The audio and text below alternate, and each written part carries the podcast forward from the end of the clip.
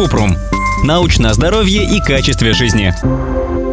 Можно ли убедиться, что легкие не поражены после ковида с помощью задержки дыхания? Кратко, нет. Это ошибочное мнение. Чтобы проверить состояние легких после ковида, нужна компьютерная томография. А для исследования функций внешнего дыхания используют легочные функциональные пробы.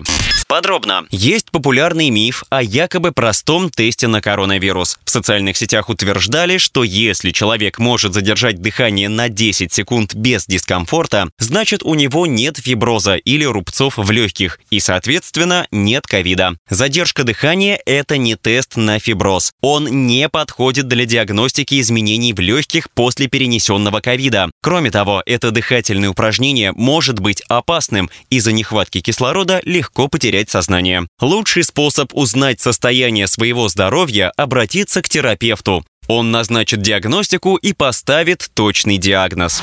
Ссылки на источники в описании подкаста. Подписывайтесь на подкаст Купрум, ставьте звездочки, оставляйте комментарии и заглядывайте на наш сайт kuprum.media. Еще больше проверенной медицины в нашем подкасте без шапки. Врачи и ученые, которым мы доверяем, отвечают на самые каверзные вопросы о здоровье. До встречи!